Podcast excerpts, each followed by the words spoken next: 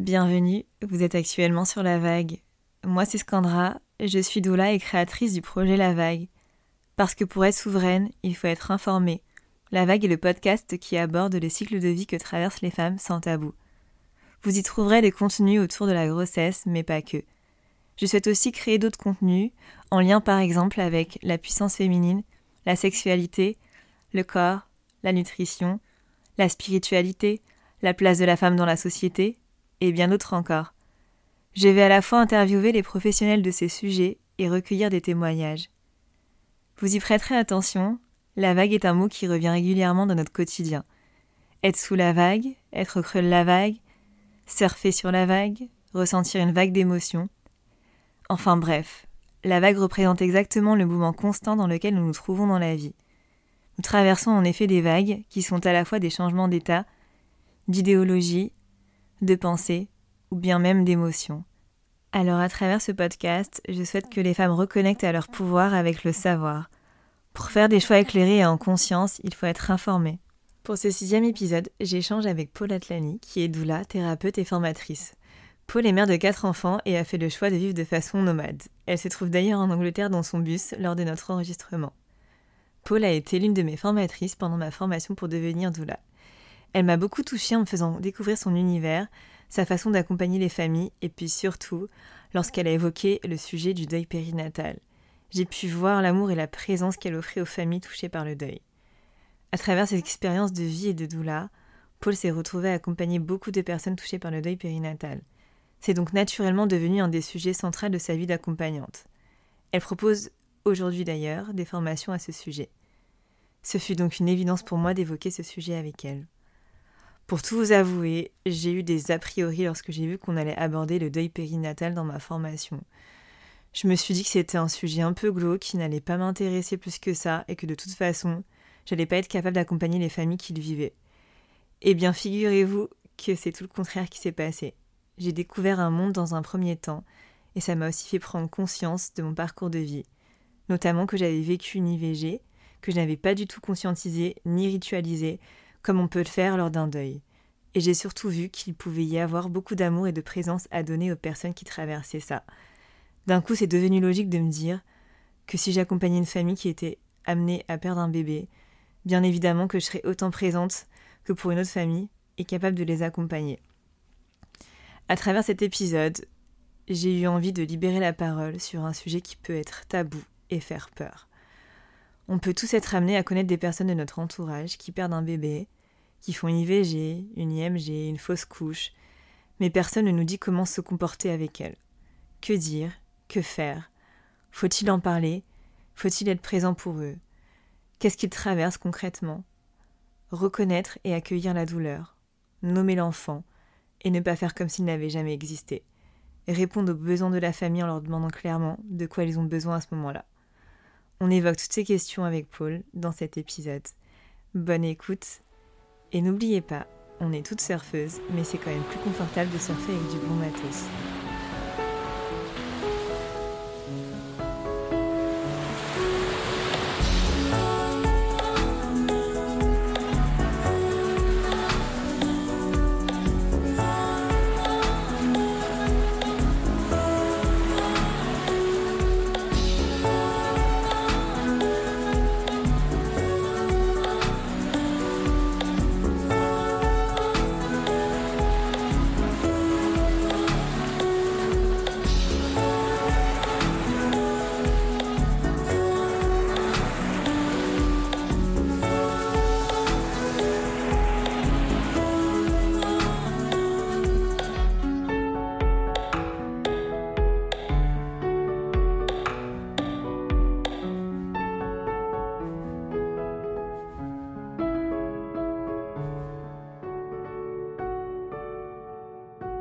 La vague, la vague, la vague. Bonjour Paule, je suis vraiment ravie de t'accueillir sur le podcast de La Vague, bienvenue. Merci, bonjour Skandra. Alors on va commencer direct dans le vif du sujet. Qui es-tu ? Alors, je suis une maman déjà de 4 enfants entre 7 et 14, presque 8 et 14. Je suis nomade, on vit en bus avec ma famille, mon mari et mes enfants, actuellement en Angleterre. Je suis doula, j'accompagne également le deuil périnatal, la fin de vie, je suis thérapeute et coach. Et j'accompagne de façon holistique globalement. Et je suis aussi formatrice de doula, de l'accompagnement du deuil périnatal, du jeu du Tao également, qui est un jeu de développement personnel. Voilà, globalement, j'accompagne et je forme sur les accompagnements que je fais également. Ok, merci. Alors, qu'est-ce qu'une vague pour toi ? Une vague pour moi, c'est le mouvement. C'est le mouvement de la vie, c'est les va et les viens, c'est les hauts et les bas, c'est ces allées et ces retours qui sont obligatoires finalement dans la vie, et que la mère soit en retrait ou qu'elle soit là, forte et présente, en fait, ça fait partie du mouvement de la vie. Donc pour moi, la vague, c'est vraiment le mouvement. Merci. Alors, aujourd'hui, on va donc parler du deuil périnatal. On va essayer de définir ce que c'est exactement, parce que je pense que quand on entend déjà le mot deuil, ça fait peur. Et le contour qu'on peut mettre dessus, on pense souvent deuil et périnatal, on pense souvent à un bébé mort à la naissance. Mais finalement, c'est pas que ça, le deuil périnatal, c'est beaucoup plus large. On se rend pas compte que... on vit quand même des choses qui peuvent être considérées comme aussi des deuils. Il y a aussi des deuils à faire autour de pas mal de choses de la vie d'une femme qu'on oublie de considérer comme un deuil, et on ne fait pas forcément le travail, on ne ritualise pas forcément ce qui se passe à ces moments-là. Donc est-ce que tu peux nous définir un peu ce que c'est le deuil périnatal selon ta définition à toi ? Le deuil périnatal, c'est quand il y a une page à tourner, en fait, quelle que soit la page. Mais je pense que c'est tous les deuils comme ça. Quand il y a une page qui se tourne, ça veut dire qu'il y a quelque chose à laquelle on doit dire au revoir, et que potentiellement, ça peut aussi laisser de l'espace à autre chose. Donc, le deuil périnatal, c'est effectivement ce moment où il y a un au revoir qui se fait. Donc ça peut être effectivement à la perte d'un bébé à la naissance. C'est ce qu'entendent la plupart des gens, en tout cas sur la définition du deuil périnatal. Ils imaginent pour la plupart que c'est ça. Pour moi, ça peut être aussi le fait de renoncer à la parentalité, par exemple, parce que incapacité physique de porter la vie, ou parce que pour des tas de raisons, ça peut être pour des tas de raisons qu'on se retrouve à renoncer finalement à la maternité. Ça peut être également dans le cadre d'une interruption volontaire de grossesse. Mmh. À partir du moment où il y a perte, en fait, à partir du moment où il y a une douleur à dépasser, à accueillir, à transcender, à accepter, il y a deuil pour moi, quelle que soit la raison. Alors après, évidemment, tout ça ne se met pas au même niveau. C'est comme perdre un parent est différent que de perdre un enfant. Il y a des pertes qui sont plus difficiles à accueillir que d'autres. Il y en a qui sont volontaires, il y en a qui sont subies. Mais pour autant, à chaque fois, il y a quand même le fait de perdre quelque chose. Et dans cette perte, il y a effectivement de la conscience à mettre, de l'amour. Mmh. Voilà. Ok. Et donc, par exemple, une femme qui n'arrive pas à faire des enfants, on est d'accord qu'elle vit aussi un deuil de son état de maman, quoi. Ben, pour moi, oui, complètement. Ça s'accompagne... Globalement, tout ça, ça s'accompagne de la même façon, c'est-à-dire que dans tous les cas, en fait, le besoin, c'est de la présence, c'est de l'ouverture de cœur, de l'ouverture d'esprit, du soin, du prendre soin. de l'amour, quoi. De l'amour. Et après, il y a aussi toute la partie, effectivement, que t'as abordée, tout ce qui est rituel, comment ritualiser un passage. Parce que tout ça, c'est des passages. C'est des passages d'un état à un autre. Donc, c'est des petites morts, quoi. Enfin, on peut être confronté à la mort de façon absolue dans la perte d'un enfant. Mais il y a toutes ces petites morts aussi qui font partie du chemin des gens, des femmes certes, mais des gens en général. Et donc, toi, comment tu as été amenée à devenir une doula qui accompagne le deuil périnatal ? C'était un choix, qu'est-ce qui t'a amenée vers ça ? Mais c'est un peu les deux, en fait. Quand je me suis formée en tant que doula, c'est vraiment un endroit où je me sentais indignée face au fait que peu de femmes étaient accompagnées de façon qualitative dans ce chemin qui me semblait extrêmement difficile, violent. Quand on est enceinte, on imagine qu'on accompagne la vie et pas la mort. Et que c'était, pour moi, me dire que ces femmes-là qui vivaient quelque chose qui était extrêmement difficile, seules, parce que les femmes qui perdent un bébé au cours de leur grossesse, elles sont pour la plupart isolées. Même au niveau de la famille, c'est-à-dire que ce bébé qu'elles ont porté n'a de réalité que pour les parents dans la plupart des histoires. Et c'est l'indignation, en fait, qui m'a amenée à me dire, à cet endroit-là, si moi je vivais ça, j'aurais vraiment besoin qu'il y ait des mondes autour de moi pour me soutenir, pour être là, pour que j'ai pas cette sensation que je suis, en plus de rajouter de la peine à la peine, quoi. C'est déjà tellement difficile, mais en plus de se sentir isolée, seule, pas accompagnée, pour moi, c'était ajouter de la douleur encore dans cet endroit. Et j'avais vraiment à cœur d'y mettre, du soin. Et comme moi, j'ai vécu d'autres traumatismes que ça, et que pour moi, j'ai vécu beaucoup de ces traumatismes seule et de façon isolée. Ça a réveillé mon indignation et j'avais vraiment très envie d'accompagner le deuil périnatal. Après, ça, c'était ce que j'avais à l'intérieur de moi. Et la vie m'a amené ça. C'est-à-dire qu'ensuite, les parents que j'ai accompagnés, pour beaucoup, venaient vers moi pour un accompagnement classique, donc avec une grossesse qui se passait a priori bien, et qui finalement s'est interrompue en cours de grossesse pour des raisons médicales. Dans les accompagnements que j'ai faits, c'était pour des raisons médicales. Et il y a eu ça, il y a eu aussi beaucoup des accompagnements que j'ai faits qui arrivaient après la perte d'un bébé, ou des histoires de...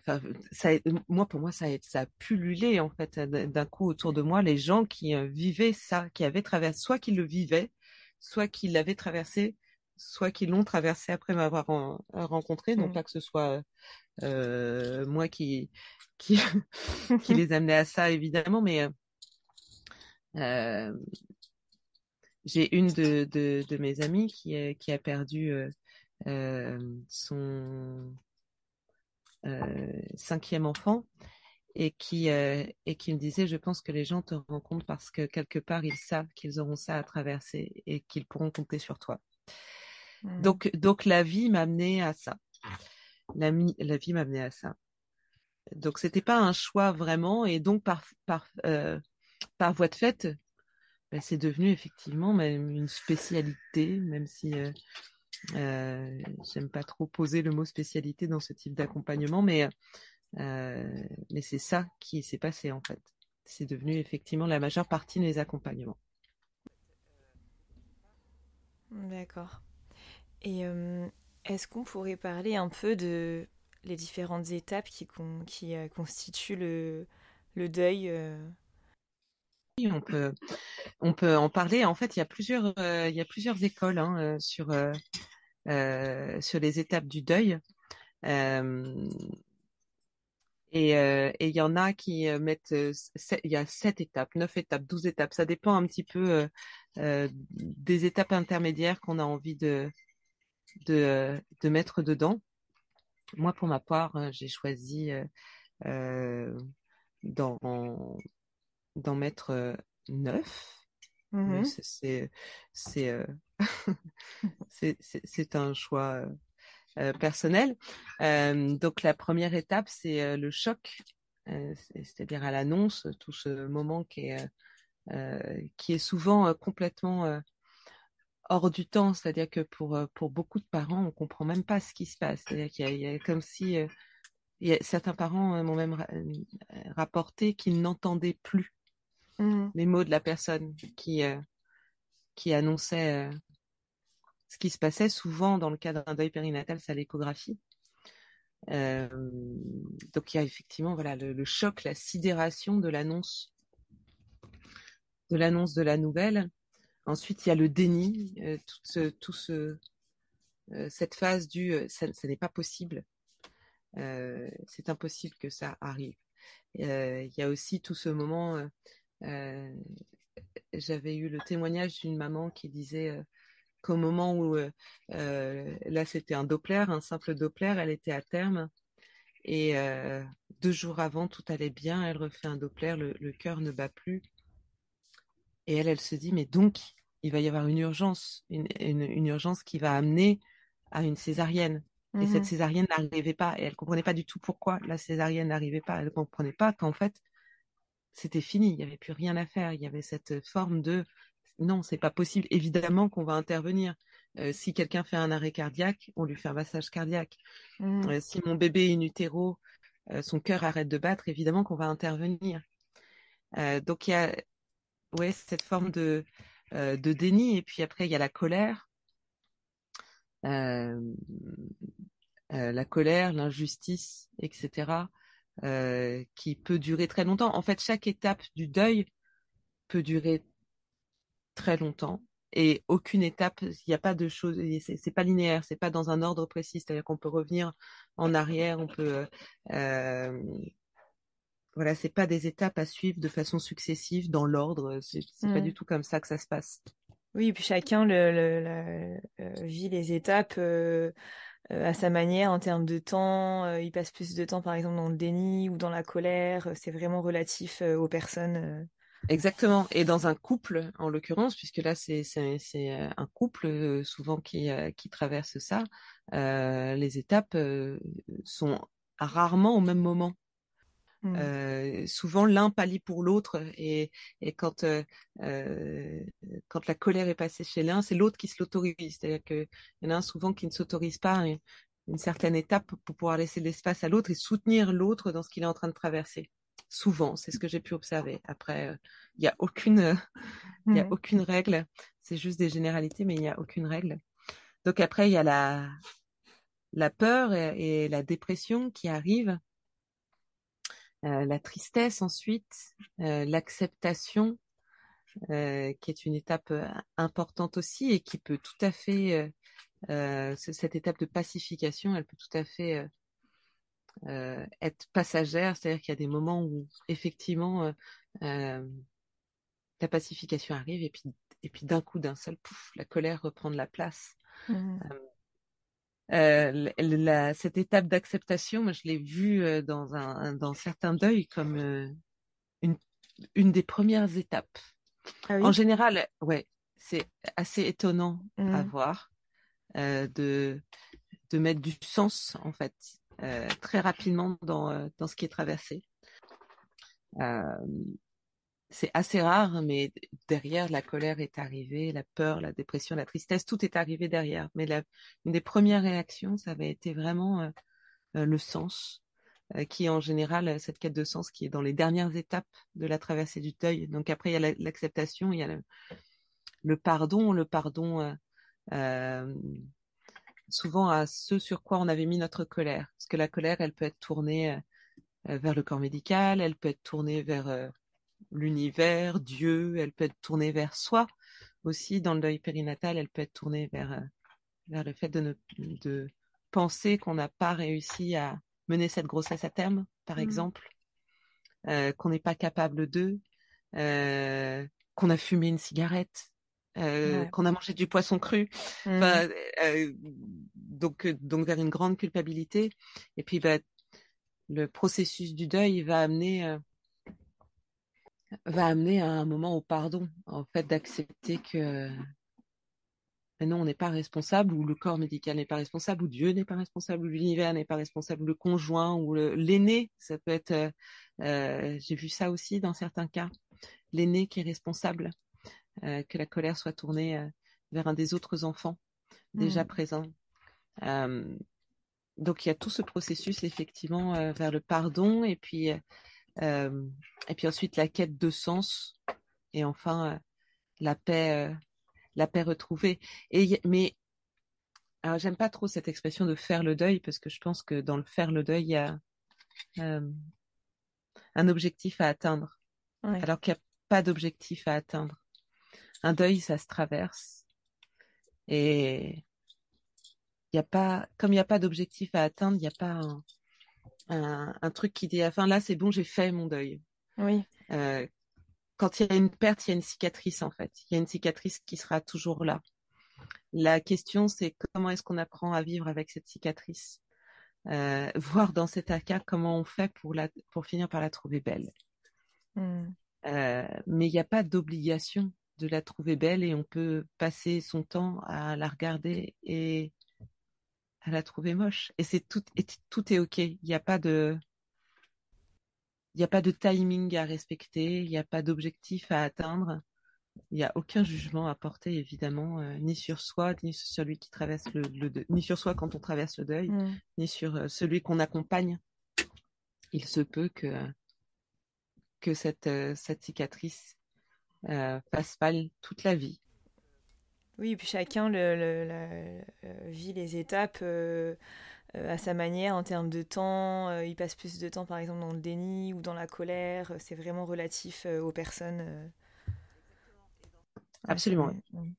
Il n'y a aucun objectif à atteindre. Et c'est vraiment hyper important, parce que en posant les étapes comme ça, en tout cas de façon linéaire, là, comme je viens de le faire, il y a effectivement cette idée de OK, alors il doit se passer ça, il doit se passer ça, et tant que j'ai pas passé cette étape, finalement, voilà. Et puis ça peut paraître tellement violent aussi, en fonction de là où on en est. Effectivement, quand on est dans la colère, d'imaginer qu'à un moment tout ça puisse être transcendé pour en faire quelque chose de beau peut paraître intolérable. Et peut même nourrir cette colère. Donc, il n'y a rien à attendre, finalement, de la traversée d'un deuil. C'est la vie. C'est juste la vie. C'est juste la vie qui continue son chemin. Et comme toutes les étapes de la vie, et tous les obstacles et tous les traumatismes, on essaye de dealer avec. Et on essaye de dealer avec ce qui se passe. Et certains, effectivement, ou certaines vont le transcender. Et je pense à toutes ces associations qui se sont montées, à toutes ces personnes, celles qui ont mis en place la journée du deuil périnatal, par exemple. Donc voilà, toutes ces personnes qui, celles qui ont monté les associations pour photographier les bébés décédés à la naissance, toutes celles qui transforment effectivement cette douleur en quelque chose qui va mettre de la couleur, de la douceur, de l'amour aussi pour ceux et celles qui traversent la même chose. Et ça, je trouve ça très beau, mais c'est pas du tout une obligation de réussir à mettre autant de sens dans ce qu'on traverse. C'est une injustice, et cette injustice, elle se doit d'être reconnue, en fait. Et je pense que une des principales aides qu'on peut donner, apporter aux familles qui traversent ça, c'est de reconnaître leur colère, de reconnaître l'injustice, de prendre ce temps de bah ouais, ce que tu vis, c'est hyper dur. Et oui, il y a de quoi être en colère. Et oui, il y a de quoi... il y a de quoi taper du poing. Et oui, il y a de quoi crier, quoi. Souvent, dans le deuil périnatal, il y a beaucoup de maladresse, notamment de la part ou du corps médical ou de la famille. Et les maladresses, elles peuvent être du style « Ah bah, c'est mieux comme ça, t'en feras un autre. » Comme si... c'est assez particulier du deuil périnatal d'ailleurs, hein, parce que c'est un truc qu'on ne dirait pas. Si on perd un enfant de 2 ans, on ne dit pas aux parents « Bon, t'en feras un autre. » Ouais. Effectivement. C'est un truc assez dingue qu'on puisse imaginer que ça puisse se dire quand on perd un bébé in utero, en fait. De dire « Bon, bah, t'en feras un autre. » Et c'est vraiment une réflexion qui arrive souvent, en fait. Et dans ces réflexions, dans ces « t'en feras un autre » ou « c'est mieux comme ça » ou il y a une non-reconnaissance de ce qui est vécu, en fait. Il y a comme s'il fallait mettre un couvercle là-dessus et faire taire les émotions qui sont complètement légitimes. Et ça, la non-reconnaissance nourrit, en effet, la colère, la revendication qui a besoin de faire exister cet enfant. Parce qu'il existe. Oui, et donc, justement, je voulais aborder avec toi comment un peu les proches des parents qui sont en deuil, comment ils peuvent se comporter vis-à-vis de ce deuil, parce qu'en général, on ne sait pas trop quoi dire, on ne sait pas trop quoi faire, on a peur de heurter, on ne sait pas si on doit prendre de la place, être présent, leur laisser le temps de se retrouver à deux. Enfin, comment les proches peuvent agir dans ces cas-là ? Eh ben, ils peuvent demander aux parents déjà ce dont ils ont besoin, tout simplement. Et il n'y a pas forcément plein de choses à dire. C'est que dire juste « je ne sais pas quoi dire, mais je suis là », c'est déjà énorme. C'est déjà juste énorme de dire « mais je ne sais pas quoi dire ». Je vois que ce que tu traverses est tellement violent que franchement, je ne sais pas quoi dire. Et il peut arriver de faire une maladresse aussi et de dire peut-être que c'est maladroit ce que je vais dire. Mais d'être le plus authentique possible, en fait. De ne pas essayer de mettre des œillères et de pas voir, de mettre un couvercle là-dessus en disant bon, allez, parce qu'il y a beaucoup aussi de membres de la famille qui font ça, qui mettent un couvercle en disant, en essayant de... c'est le grand drame du deuil périnatal, hein, d'ailleurs, hein, c'est que la plupart autour fait comme si ça n'avait jamais existé. Et c'est ça qui est assez difficile à vivre pour les parents, c'est ce comme si ça n'avait jamais existé. Et toute la difficulté est là. C'est que précisément ça a existé. Donc nommer l'enfant, par exemple, lui donner le prénom de l'enfant, le répéter, dire tu sais voilà, j'ai beaucoup pensé à toi et à Gabriel, peu importe le prénom, mais de nommer l'enfant, de mettre un nom, de demander aux parents qu'est-ce que tu as besoin, est-ce que tu aurais envie, est-ce que tu as envie de faire une cérémonie par exemple, pour accompagner cet enfant. Est-ce que tu vas l'enterrer au cimetière ou est-ce que tu as envie de faire autrement ? Est-ce que tu as envie qu'on soit là ou pas ? Est-ce que tu me montrerais des photos de ton bébé ? Est-ce que tout ce qui est possible, il faut que ça soit aussi possible pour ceux qui le proposent. Oui. Tout le monde n'est pas prêt à regarder les photos d'un bébé décédé. Mais s'il y a un endroit, c'est possible, le faire. Et ne pas imaginer que ça va raviver la douleur. Au contraire, qu'elle puisse avoir de l'espace, dire, tu sais, en fait, voilà, dans ta douleur, tu n'es pas seule. C'est ça la consolation, c'est ça la présence, être en présence. Et donc, il n'y a pas forcément grand-chose à faire, ni même à dire. Être présent, parfois, c'est simplement se mettre à côté de la mère et lui poser une main sur la jambe ou lui caresser les cheveux. Ça peut être juste ça, l'embrasser sur le front. Ce qui me vient, c'est de l'amour maternel, en fait. Ouais. C'est donner de l'amour maternel à la mère qui a perdu son enfant. de l'amour inconditionnel. Les choses les plus simples et les plus basiques. Quand quelqu'un s'est fait mal, on est là pour le consoler. Mmh. Ben, c'est ça, en fait, la présence. Être en présence, être disponible, se rendre disponible. Et parfois, il vaut mieux rien dire que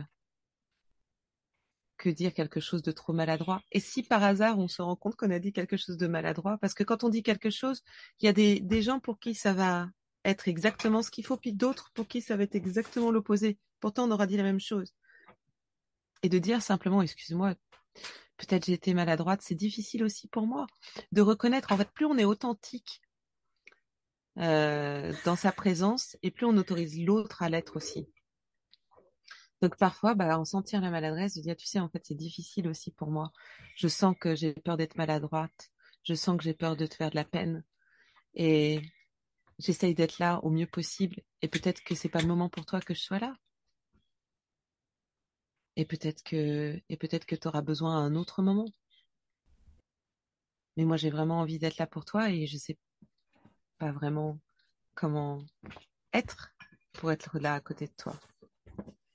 Et peut-être que le parent, il sait pas non plus, hein. Parce que c'est pas parce qu'on dit à quelqu'un de quoi as-tu besoin qu'il sait. Surtout dans ce moment-là. Mm. Il peut ne pas savoir de quoi il a besoin, ce parent. Mm. Mais qui est l'espace de reconnaître la blessure, c'est comme, moi j'aime bien cet exemple de l'enfant qui est tombé et qui a un bobo absolument abominable, une égratignure de 4 cm sur le genou. Et quand le parent regarde ce bobo en disant « Oh, mais c'est rien, c'est pas grave, regarde », et qui essuie en disant « Tu vois, regarde, il n'y a rien du tout ». Mais l'enfant, souvent, il va continuer à pleurer parce que ce dont il a besoin, c'est qu'on reconnaisse sa blessure. Si ce même enfant, au lieu de lui dire « Oh, mais c'est rien », on va lui dire « Waouh, ça doit te faire super mal », bah, en général, l'enfant, à ce moment-là, il va dire « Oui !» et il va repartir jouer. Instantanément, parce que son besoin, il est dans la reconnaissance de sa blessure. Et c'est exactement ce qui va se passer aussi, en fait, dans n'importe quelle blessure. C'est-à-dire que plus on va reconnaître la blessure, plus elle va avoir de l'espace, plus la personne blessée va sentir de l'apaisement, en fait, parce qu'elle est reconnue là-dedans. Parce qu'elle est reconnue en tant que maman, par exemple. Féliciter des parents qui sont parents pour la première fois d'un bébé qui est décédé en disant « En fait, t'es devenue maman. » C'est de laisser de l'espace aussi. Oui, probablement, elle va pleurer face à cette réflexion. Mmh. Probablement. Mais en même temps, il y a un endroit à l'intérieur d'elle qui va être apaisé parce que elle est maman. Même si elle rentre les bras vides, elle est maman. Et que quelqu'un à l'extérieur puisse lui dire « Eh ben, t'es maman de cet enfant. Et c'est lui qui t'a faite maman, quoi qu'il arrive. » Eh ben ouais, ça laisse de la place à l'amour, à l'espace. Et peut-être que ça sera trop tôt pour certains parents. Et de le dire, j'espère que... Et ça peut être dit quand on voit que c'est blessant. De dire, j'espère que je t'ai pas blessée en disant ça. Mais quand je te regarde, ce que je vois, c'est une maman. Et ça me tenait à cœur de te le dire. Mais peut-être que c'est trop douloureux et peut-être que j'ai été maladroite et je suis désolée si j'étais maladroite. C'était pas mon objectif. Être authentique. Je crois que c'est ça qui est important. Comment on apporte de l'amour, en fait. Comment est-ce qu'on fait pour créer du lien d'amour dans la souffrance ? Ouais, de surtout pas faire comme si rien ne s'était passé par peur de blesser ou ne pas savoir comment aborder le sujet. C'est une grosse erreur, quoi. C'est le grand drame effectivement, ce deuil périnatal. Comme dans la plupart des cas, l'enfant n'a été vu que par les parents. Il y a beaucoup de l'entourage qui va faire comme si rien ne s'était passé. les collègues qui vont d'un seul coup, j'ai des témoignages aussi de consignes qui ont été données dans les bureaux en disant quand elle rentre, personne ne lui en parle. On fait comme si cette femme, elle part enceinte et quand elle revient, on fait comme si rien ne s'était passé, quoi, comme si elle avait jamais été enceinte. Et du coup, ça donne la sensation à ses parents qu'ils doivent se taire, en fait, qu'il n'y a aucun espace pour laisser de la vie à cet enfant. Mais cet enfant, il a vécu. La vie n'intervient pas après après l'accouchement. La vie, elle intervient bien avant. Et c'est parce que officiellement, dans nos sociétés, on dit la vie, elle intervient une fois que tu as accouché. Ton enfant, il est vivant à partir du moment où tu l'as mis au monde vivant. Sinon, il n'a pas vécu. Bah si, il a vécu en fait. Il a une histoire. Les parents, ils se sont projetés. C'est ça aussi le deuil périnatal. C'est faire le deuil de toutes les projections qu'on a posées. D'imaginer cet enfant, quelle place il allait avoir dans la famille, ce qu'il allait transformer dans les vies. Tout ça, d'un seul coup, n'existe plus. Donc, ça ne veut pas dire ça veut pas dire que les projections n'ont pas existé, ça ne veut pas dire qu'on n'a pas senti les coups du bébé à l'intérieur de soi, ça ne veut pas dire qu'on n'a pas projeté tout ça. Tout ça, ça a vécu, ça a eu de la vie. Comment est-ce qu'on met de la vie dans cet endroit où qui se termine plus tôt que ce qu'on imaginait? Et pour l'entourage, c'est ça aussi, par exemple, fêter la fête des mères à une maman qui a perdu son bébé, ça se fait. Elle est maman. Fêter l'anniversaire de l'enfant qui est décédé, ça se fait. Offrir un cadeau pour la naissance, mais du coup pour la maman, par exemple, de dire tu sais, comme cadeau de naissance, du coup j'ai envie de t'offrir un massage pour toi, pour que tu puisses avoir un temps pour prendre soin de toi. Est-ce que ça te ferait plaisir? Et oui, évidemment qu'on va y mettre beaucoup plus de délicatesse que dans une naissance où l'enfant arrive. Là, l'idée c'est de prendre soin. C'est quelqu'un qui est blessé. Quand quelqu'un est blessé, ben oui, on met du soin. Donc oui, est-ce que ça te ferait plaisir un massage? Et si elle dit ben non, elle dit ok, peut-être ça sera plus tard. Peut-être que c'est pas le moment. Mais peut-être que dans un mois, dans 2 mois, dans 6 mois, ça sera le bon moment pour toi, pour te faire bichonner.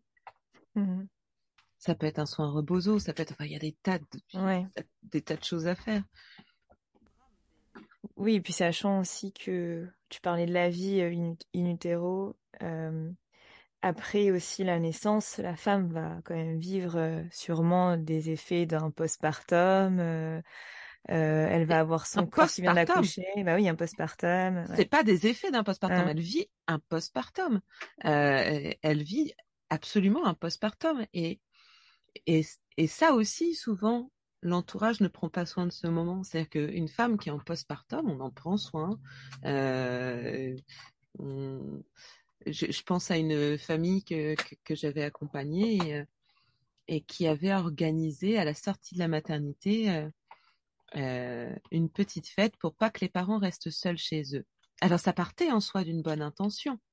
C'est ça en plus qui est hyper délicat. C'est-à-dire que les gens autour, ce qu'ils font ou disent ou ce qu'ils ne font pas ou ne disent pas, part d'une bonne intention. Là, c'était, ils ne vont pas rester tout seuls chez eux. On va tous se réunir, on va faire des petits plats, etc. Mais est-ce qu'on ferait ça à une mère qui vient d'accoucher et qui rentre avec son bébé? Non. On lui dirait pas, viens passer la soirée ailleurs. Non. On lui préparerait des petits plats. Ça, oui, on lui préparait des petits plats, puis on lui amènerait et on lui demanderait en fait, est-ce que tu as envie de voir du monde ou est-ce que tu as envie d'être seule chez toi? Est-ce que tu as envie qu'on vienne te voir ou pas? Et on lui dirait pas, tiens, reste pas toute seule chez toi, viens, on va faire une petite fête. Et le lendemain, cette maman me disait, mais je suis crevée. Je dis, oui, en fait, tu es en postpartum. Donc évidemment que tu es crevée. Tu viens d'accoucher. Et tout le monde a fait comme si tu... comme s'il fallait, oh là, mon Dieu, il n'y a pas le bébé, on va essayer de remplir, de combler cet espace vide. Mmh. L'entourage n'est pas là pour combler cet espace vide, il est là pour y mettre de la vie, de la présence, de l'amour, de dire, ok, là, il y a un espace vide et on va le regarder ensemble. Et pas dire, tiens, on va mettre plein de trucs pour pas que tu le vois. Non, mais en fait, elle le sent. Elle le vit dans ses tripes. Donc, il y a pas de... Je dis elle, je parle beaucoup au féminin, c'est un peu injuste parce qu'il y a la présence du coparent aussi. Le père ou l'autre mère, qui est évidemment importante, mais c'est vrai que la mère le vit de façon physiologique, de plein fouet en premier lieu, et que souvent c'est vraiment des généralités et pas des vérités absolues, mais souvent, en effet, les premiers temps sont plus difficiles encore pour la mère. Je dis les premiers temps parce que souvent le coparent est solide dans les premiers temps, et puis après il prend de l'espace pour traverser lui aussi ses émotions.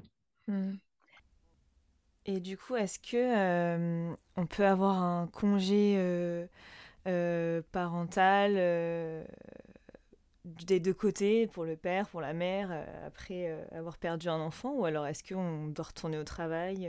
Comment ça se passe? Ça dépend du terme.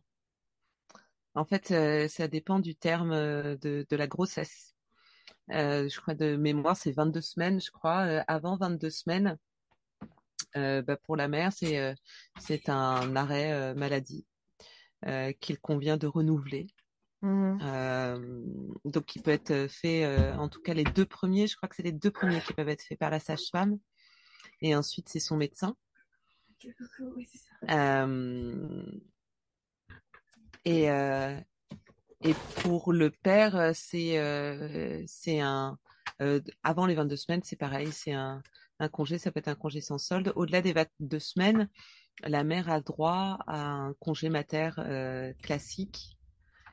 Et le papa aussi, mais ça aussi, ça peut être assez indélicat, puisque parfois la reprise du travail en fait peut tomber au moment du terme. J'ai connu une maman dont la reprise du travail était le jour du terme.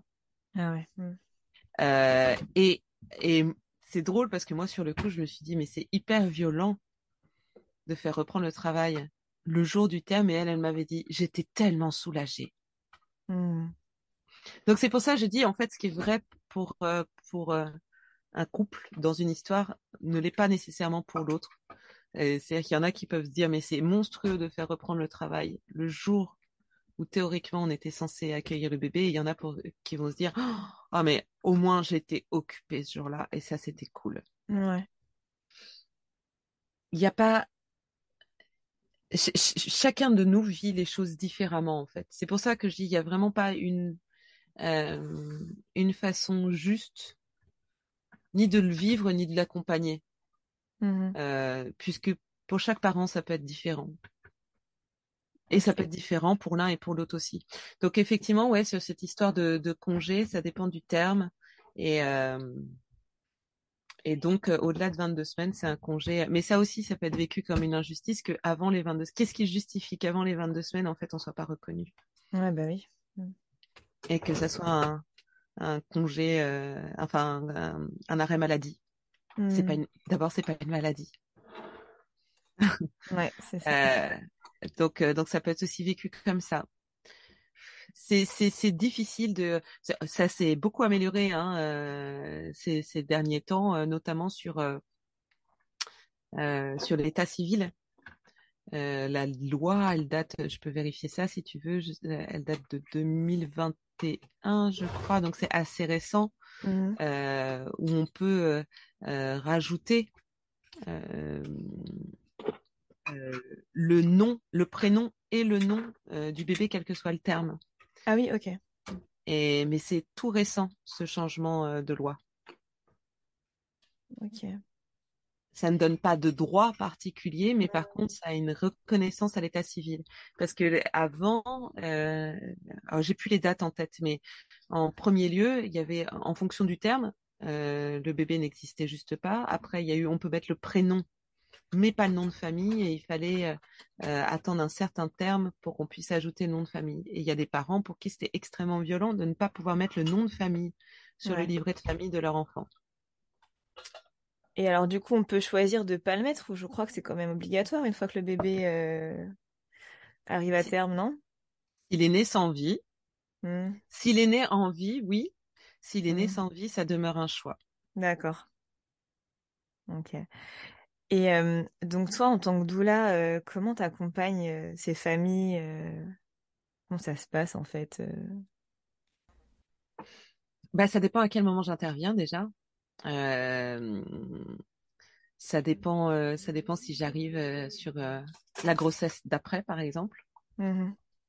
Bah, je vais prendre beaucoup de soin à savoir comment ça s'est passé, cette grossesse, à quel terme elle s'est interrompue.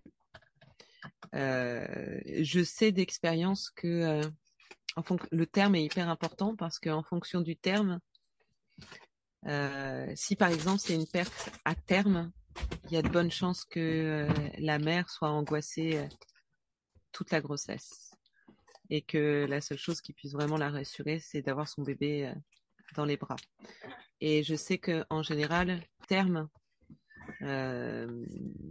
dépassé de la perte du bébé sur la grossesse précédente, il y a quelque chose qui s'apaise quand même. De ok, il y a quand même la peur du bis repetitas, quoi.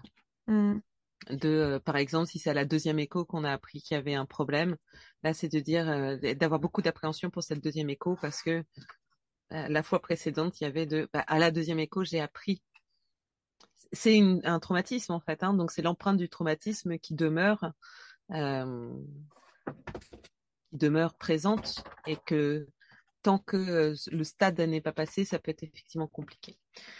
Donc ça, c'est dans le cadre où c'est la grossesse suivante, dans le cadre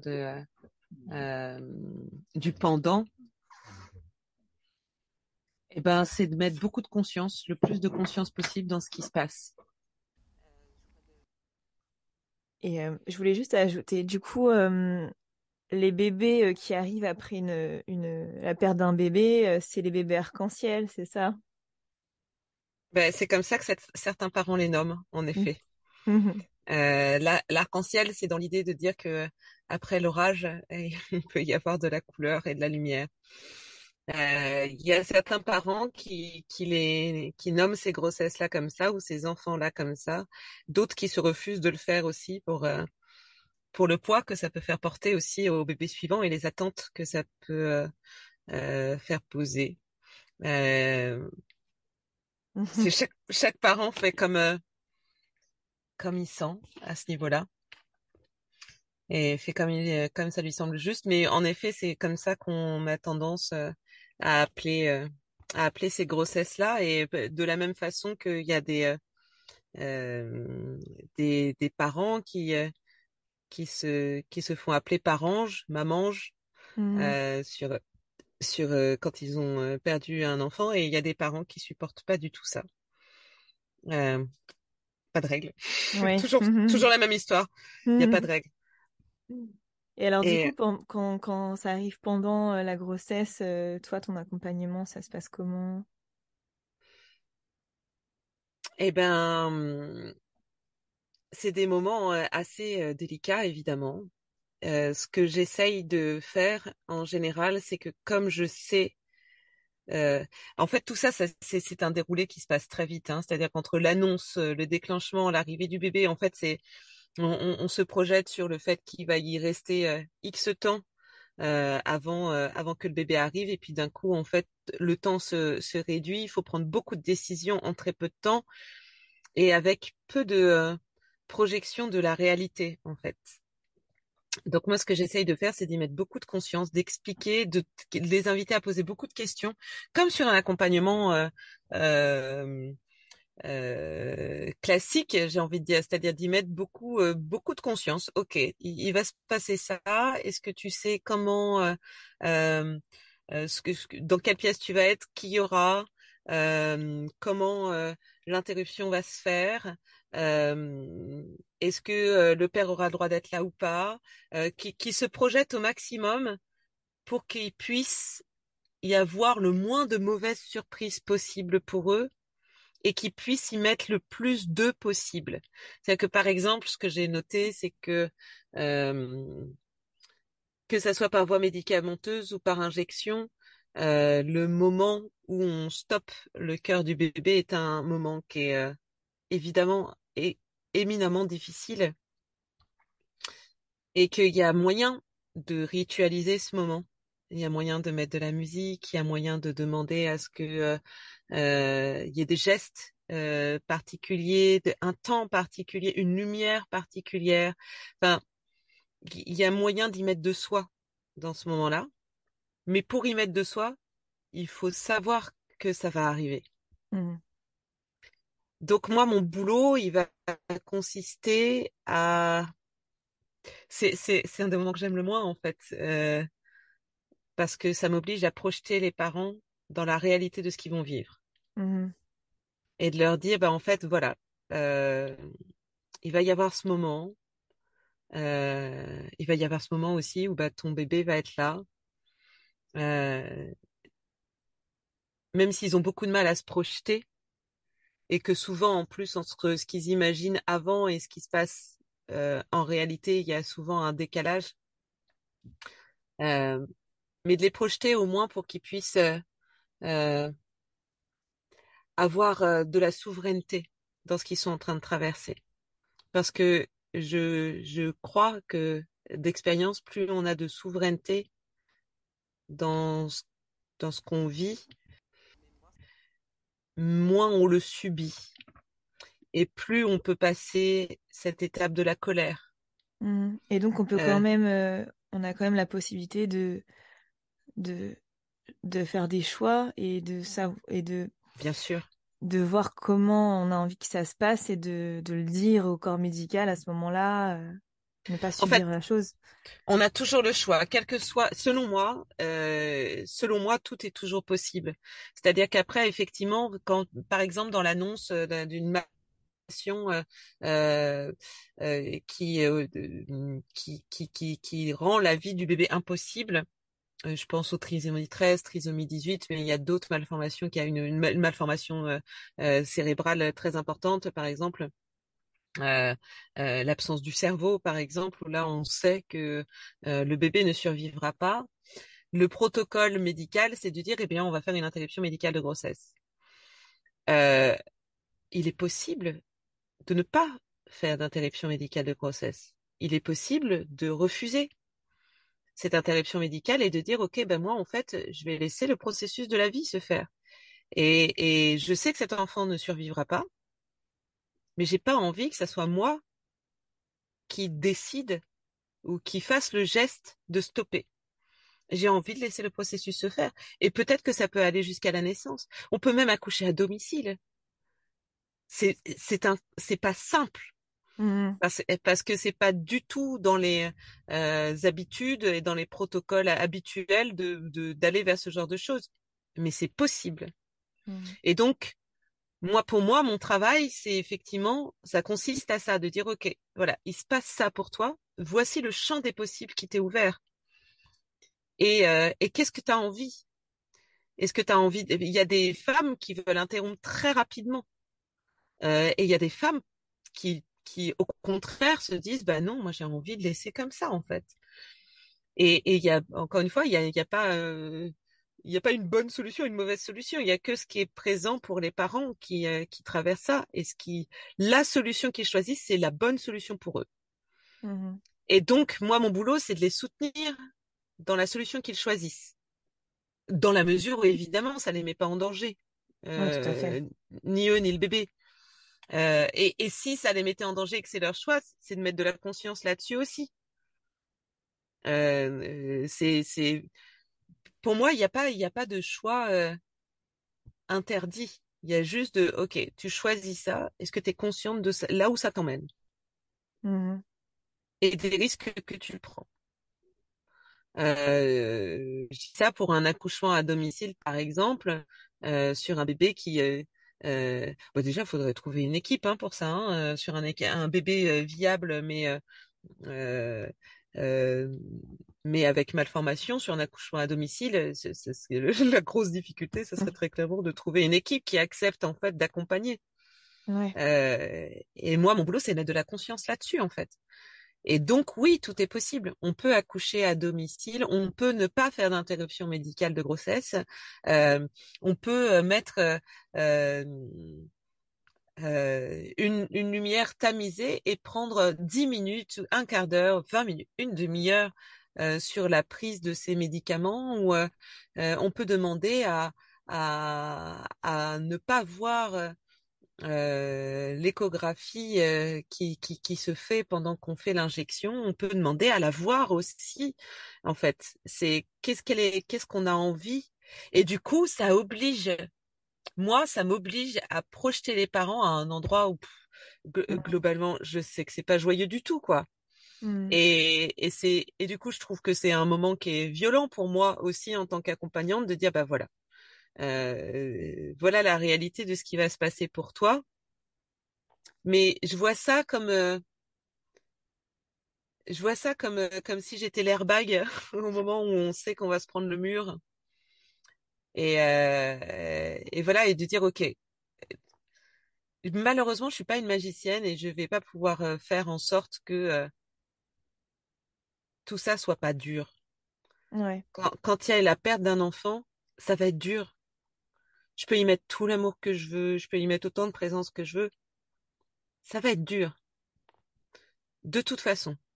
Donc, une fois que moi, en tant qu'accompagnante, j'ai accepté ça, que de toute façon, ça va être dur, bah, tout ce que je peux faire, c'est dire, ok, on va essayer d'amortir. On va amortir pour que tout ça, ça puisse être le moins traumatisant possible et que tu sentes qu'au maximum, tu aies fait des choix, qu'au maximum, tu aies été respecté, qu'au maximum, ça s'est passé pas comme tu l'imaginais, parce que c'est jamais ce qu'on imagine, mais au mieux de ce que ça pouvait se passer. Et donc, est-ce que tu parles aussi des rituels? Je sais que tu parlais tout à l'heure des associations qui viennent prendre en photo les enfants. Là. Je sais qu'on peut aussi proposer de faire une empreinte du pied ou des mains du bébé à ce moment-là. Est-ce qu'il y a d'autres choses qu'on peut mettre en place ? Oui, il y a des trucs chouettes. Alors, il y a quand même beaucoup de maternités maintenant qui le proposent de façon quasi systématique. Il y a la maternité, je crois que c'est à Strasbourg, il me semble, où ils sont particulièrement avancés sur l'accompagnement du deuil périnatal, où eux, ils font une petite boîte très jolie avec les photos dedans, ils font des empreintes, ils mettent une petite mèche de cheveux, et puis voilà, ils font ça joli, etc. Et les parents, ils la gardent, je crois que c'est 10 ans, donc les parents, ils la récupèrent quand ils veulent. Donc pas nécessairement tout de suite, ça peut être plus tard, et je trouve ça vraiment chouette de laisser ça à disposition des parents en disant bah voilà, on a gardé ça. Il y a aussi une autre association qui propose de faire des petits pyjamas. Donc en général c'est des toutes petites tailles, mais qui a un petit morceau de tissu du même pyjama qui soit à l'intention des parents. D'accord.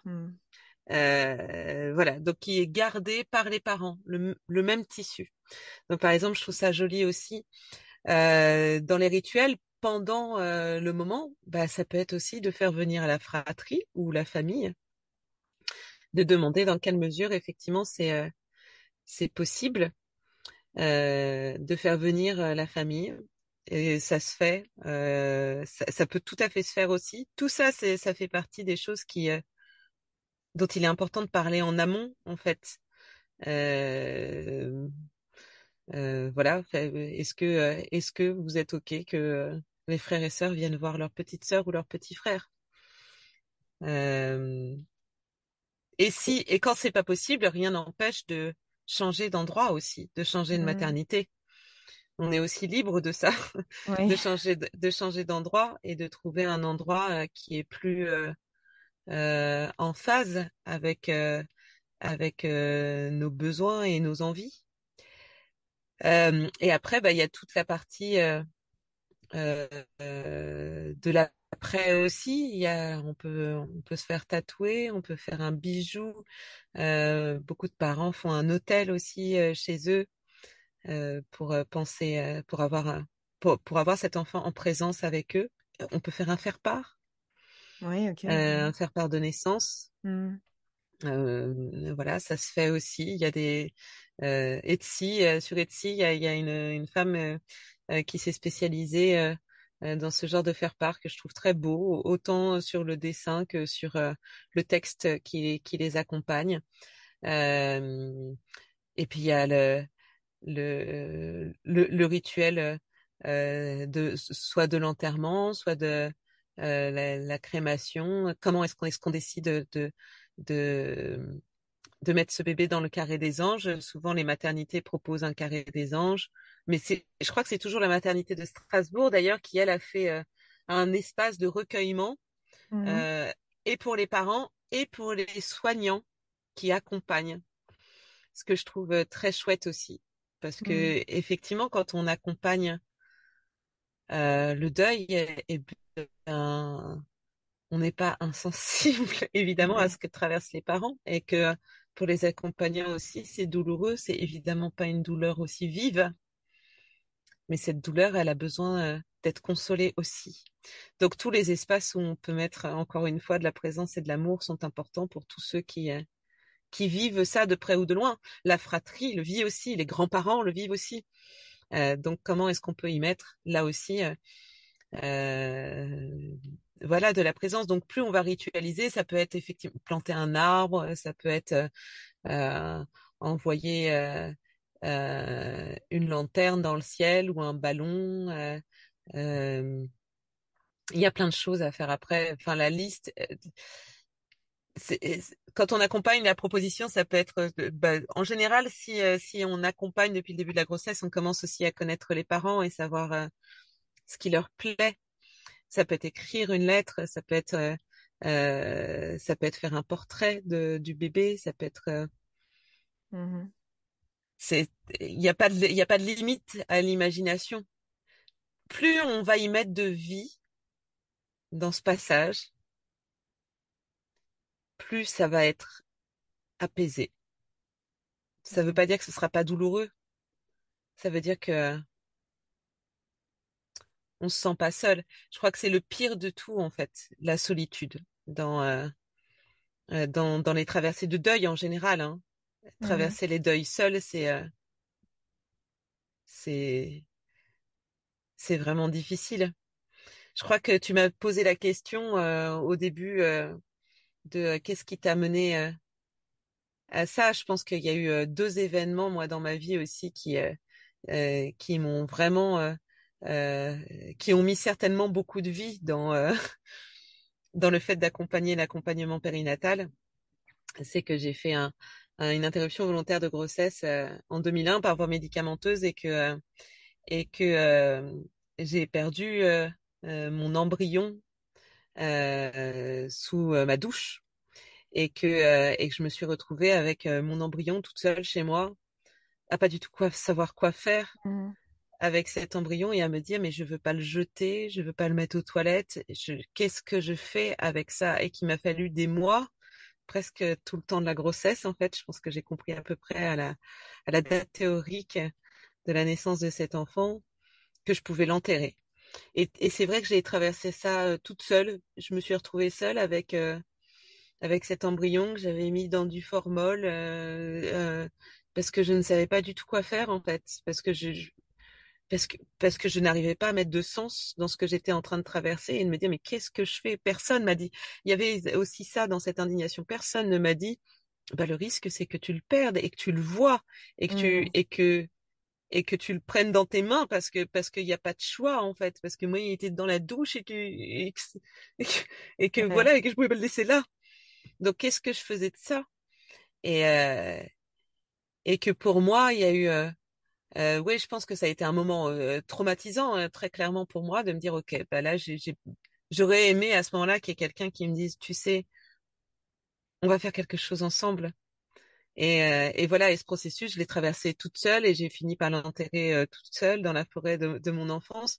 Mais ça m'a pris des mois. Mmh. Ça m'a pris des mois à comprendre ce que je pouvais faire. En fait, ça n'a pas du tout été une évidence pour moi, même si ça paraît assez évident de dire, bah oui, quand il y a un décès, nous, notre rituel assez évident, c'est de le mettre en terre.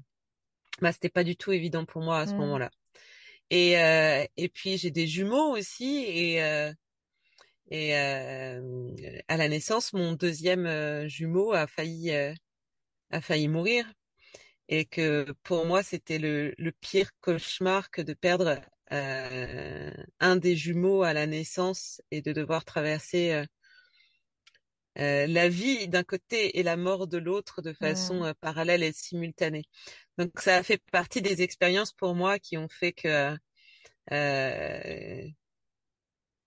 que j'ai touché ça du doigt.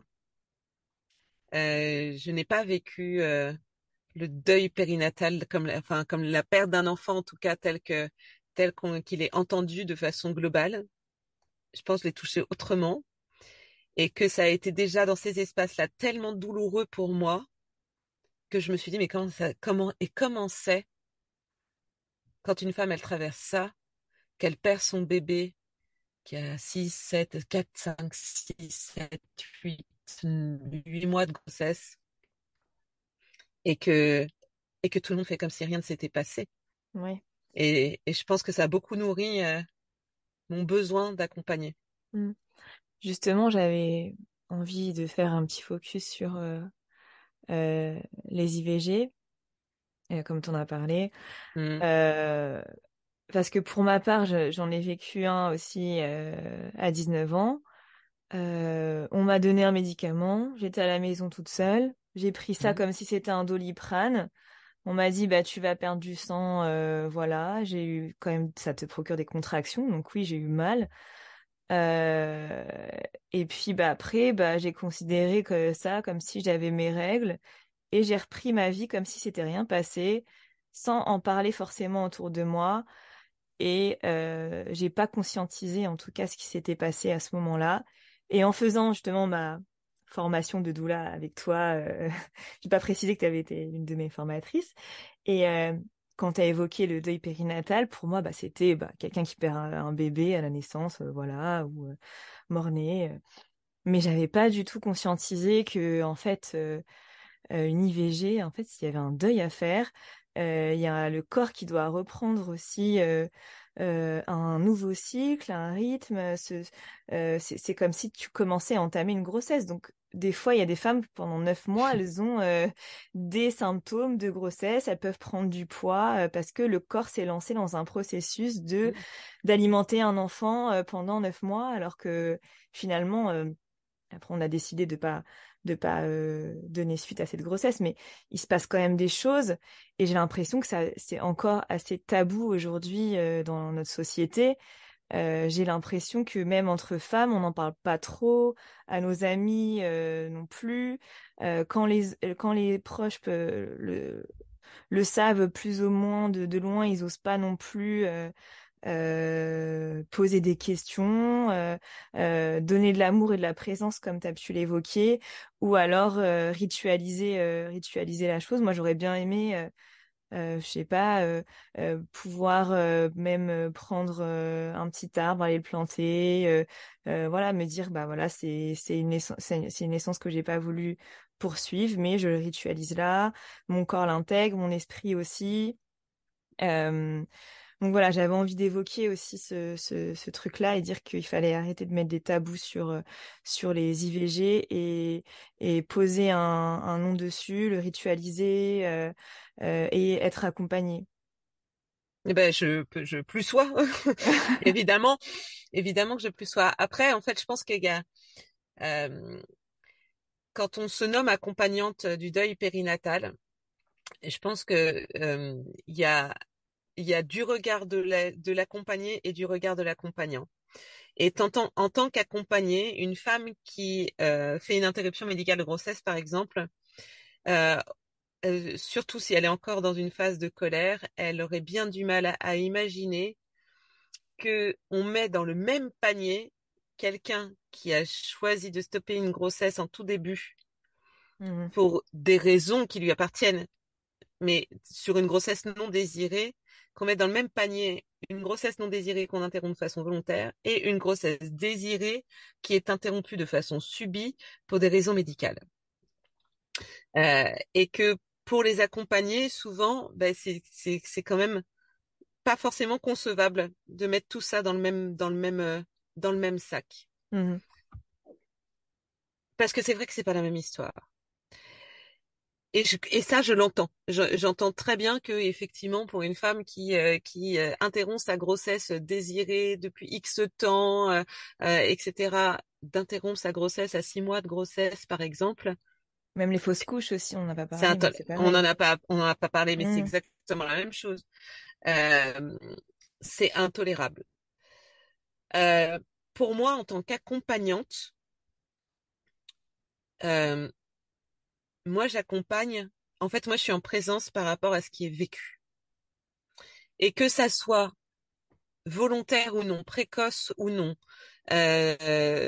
subi ou non, moi, mon boulot, c'est d'être présente, en fait. Mm. Et du coup, en tant qu'accompagnante, je ne peux pas faire de différence. Je suis face à quelqu'un qui est en souffrance. Je suis face à quelqu'un qui a une peine. Je suis face à quelqu'un qui a un deuil à traverser, une page de sa vie à tourner. Et effectivement, l'interruption volontaire de grossesse en fait partie. Notre corps, en effet, réagit. Et t'as dit, c'est drôle de la façon dont tu l'as dit, parce que t'as dit, c'est comme si on était enceinte ou c'est comme une grossesse. C'est pas comme. C'en est une, en fait. C'est comme si j'avais été enceinte. Ah ben en fait, c'est même t'as été enceinte. C'est exactement ça la réalité. C'est t'as été enceinte, c'est juste que t'as décidé de ne pas mener à terme cette grossesse pour des tas de raisons. C'est des raisons. Souvent, c'est marrant parce que pour moi, c'est des choix qui disent oui et qui disent oui à la vie malgré tout et juste pas celle qu'on imagine forcément. Je sais pas ce qui t'a amené à faire un IVG à 19 ans. Moi, je sais que voilà, cette IVG là, j'étais avec un homme qui était un pervers narcissique et qui était pas du tout sain, qui était très toxique et par amour pour cet enfant, pour moi, c'était très clair que par amour pour cet enfant, c'était pas ça du tout que je voulais lui offrir comme père. Pour moi, c'était vraiment un acte d'amour. Et de l'avoir vécu comme un acte d'amour a été d'autant plus difficile. Parce qu'il y avait cette ambivalence. Et du coup, en effet, ça crée un tabou parce qu'il y a une espèce de honte, déjà. La grossesse, il y a quelque chose de... qui est sublimée dans la femme enceinte. Elle est vue comme une sainte, elle est vue comme voilà, on en prend soin dans l'inconscient collectif. La femme enceinte, on en prend soin. Et d'un coup, il y en a une qui est enceinte et qui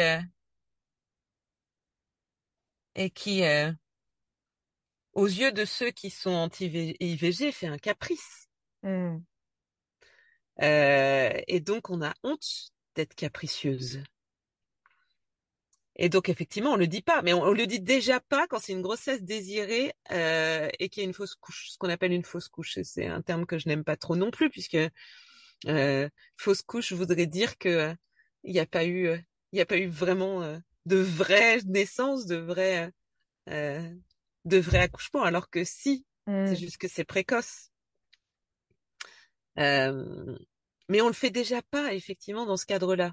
C'est-à-dire qu'on ne dit pas, la plupart disent « Ah ben non, moi je ne dis pas que je suis enceinte avant les 3 mois pour m'assurer que tout est bon. » Oui, bah alors si déjà on le dit pas quand c'est une grossesse volontaire, il y a encore moins de chances qu'on le dise quand c'était une grossesse involontaire et qu'on décide de l'interrompre parce qu'on a peur du jugement de l'autre, parce qu'on a peur de pas être reconnu. Déjà, le corps médical se comporte. Moi, j'ai fait 2 IVG dans ma vie. Le deuxième, j'ai pris quelques réflexions qui étaient quand même un petit peu tendues. Je devais prendre l'avion peu de temps après. C'était 5 jours, je crois, après la prise des médicaments, où le médecin m'a dit: vous vous rendez pas compte du risque hémorragique, et que j'ai dit non, mais 5 jours après la prise des médicaments, enfin. Oui, il y a un risque hémorragique, mais enfin, il est tellement minime que je comprends même pas que ça soit un argument. Et qu'elle me dise: bah, c'est vous qui voyez, vous êtes déjà mère de 3 enfants, si vous voulez les laisser seuls. Oh, ah oui, ok. Et moi, j'étais à dire, ok, donc ça, c'est ta façon de me proposer le truc. Et que derrière, elle me disait, sinon, elle dit, vous partez 3 semaines, et ben, vous faites votre IVG au retour de votre voyage. Et je dis, donc là, la proposition, c'est de laisser la grossesse continuer pendant 3 semaines, avec les symptômes de grossesse continuer pendant 3 semaines, et de finalement faire un IVG par aspiration plutôt que par voie médicamenteuse. Mm. Et c'est vachement intéressant comme façon d'envisager le problème. Et donc oui, il y a quelque chose de honteux, de jugeant, déjà par le corps médical. Est-ce que vous êtes bien sûre, madame, de ce que vous faites?